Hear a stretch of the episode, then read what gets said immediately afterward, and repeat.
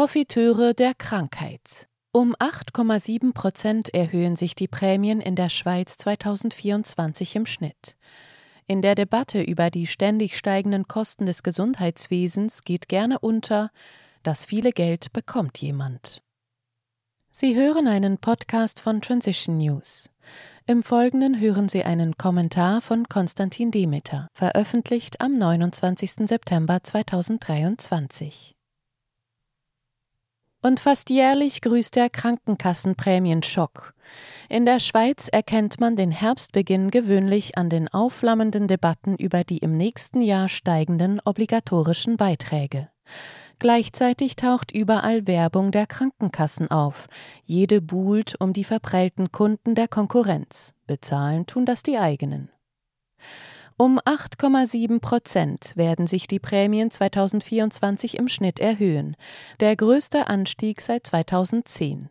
Schweizweit wird die mittlere Prämie für die Grundversicherung im nächsten Jahr bei etwa 360 Franken monatlich liegen. Im Tessin, wo ich lebe, werden über 26-Jährige durchschnittlich sogar rund 500 Franken hinblättern müssen. Das sind auch für Schweizer Verhältnisse für die meisten Menschen signifikante Summen. Insbesondere für Familien. Die in den letzten Jahren generell massiv gestiegenen Preise machen die hohen Prämien noch einschneidender. Felix Schneuli, Krankenkassenexperte von Comparis, macht auch den abtretenden Gesundheitsminister Alain Berset für den Prämienschock verantwortlich. Er habe die Krankenversicherer gezwungen, ihre Reserven abzubauen, wie früher Ruth Dreifuss und Pascal Couchepin. Mit einem Reserveabbau schöne man die Zahlen, ergänzte Stefan Felder, Professor für Gesundheitsökonomie an der Universität Basel. Politisches Kalkül also. Und übrigens, 1,8 Milliarden Franken gingen den Krankenkassen am Kapitalmarkt abhanden. Es grenzt an ein Wunder, dass vor lauter Prämienschocks nicht schon viele Zahlungspflichtige bewusstlos umgefallen sind. Das hat auch damit zu tun, dass etwa 1/4 der Versicherten eine Vergünstigung erhalten. Die Behörden haben entschieden, dass diese Menschen die teuren Prämien nicht mehr alleine decken können. Der Steuerzahler stopft das Loch. Auf den Hauptgrund der ständigen Prämienerhöhungen komme ich gleich. Vorher möchte ich erwähnen, dass die Beiträge nicht nur für medizinische Leistungen und den Betrieb der Krankenkassen verwendet werden. Sie füllen auch die Taschen der Leiter dieser Unternehmen. Hohe Löhne. Der Spitzenreiter war letztes Jahr Andreas Schönenberger, CEO von Sanitas, mit satten 956.486 Franken inklusive Vorsorgeleistungen, berichtete die SRF-Rundschau letzte Woche. Danach folgten Thomas Beuer, Chef der Group Mutuel, mit 783.348 Franken und Helsana-CEO Roman Sonderegger, der 750.880 Franken einsteckte. Laut den Krankenkassen seien das marktgerechte Löhne, teilt SRF mit. Sie würden zudem geltend machen, dass die Prämien auf die Verwaltungskosten inklusive CEO-Löhne einen minimalen Effekt hätten. Diese Kosten machen etwa 5% der Prämien aus. Gesamtheitlich betrachtet sind diese Managerlöhne natürlich Peanuts. Dennoch könnte, um ein anderes Verhältnis darzustellen, mit der Hälfte all dieser Vergütungen allein eines Jahres manchem Kunden lebenslang die Prämie bezahlt werden. Das würde für diese einen großen Unterschied machen. Und die CEOs und COOs und so weiter hätten immer noch einen Lohn, von dem die meisten Schweizer nur träumen können. Die hohen Löhne dieser Leiter fügen sich jedoch in ein profitorientiertes Krankheitswesen ein. Von den horrend hohen Gehältern und Boni der CEOs der Pharmafirmen wollen wir schon gar nicht reden. Die sind natürlich auch marktgerecht, als ob das diese rechtfertigen würde. Wenn die anderen abzocken, darf ich auch, sagt man sich in diesen Kreisen. Dem Volk will man hingegen weismachen, für weniger Geld würden die guten Manager den Job nicht übernehmen. Gier ist demnach bei CEOs eine Tugend. Nicht zu vergessen ist dabei, dass die Pharmaunternehmen oft von der Forschung an Universitäten profitieren, die vom Steuerzahler bezahlt wurde. Falsche Anreize. Rezepte werden in dieser Debatte um die stetig steigenden Prämien etliche angeboten, doch sie führen meistens am Kern vorbei. Und dieser besteht aus dem finanziellen Anreiz, denn es ist unbestritten.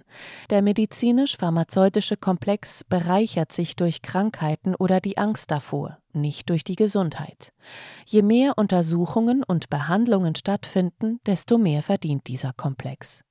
Am allerbesten ist es für ihn, wenn diese auch noch aufgezwungen werden, wie während der Pandemie. Die Gesundheit ist hingegen nicht lukrativ. Das führt nicht zuletzt zu einer kranken Gesellschaft. 2021 hatte ich dazu geschrieben: Der finanzielle Anreiz sollte auf der Gesundheit liegen, wie es im antiken China der Fall war, wo der Arzt regelmäßig bezahlt wurde, solange der Patient gesund war, eine Art Gesundheitskasse. Falls der Patient krank wurde, endete die Bezahlung, bis er wieder gesund war. Kein Arzt könnte dann aus Profitgier einen Gesunden als krank erklären. Prävention wäre vorrangig. Ursachen würden behandelt werden, anstatt lediglich Symptome. Und die Nebenwirkungen von Therapien würden mit äußerster Sorgfalt analysiert und mit den Wirkungen abgewogen werden.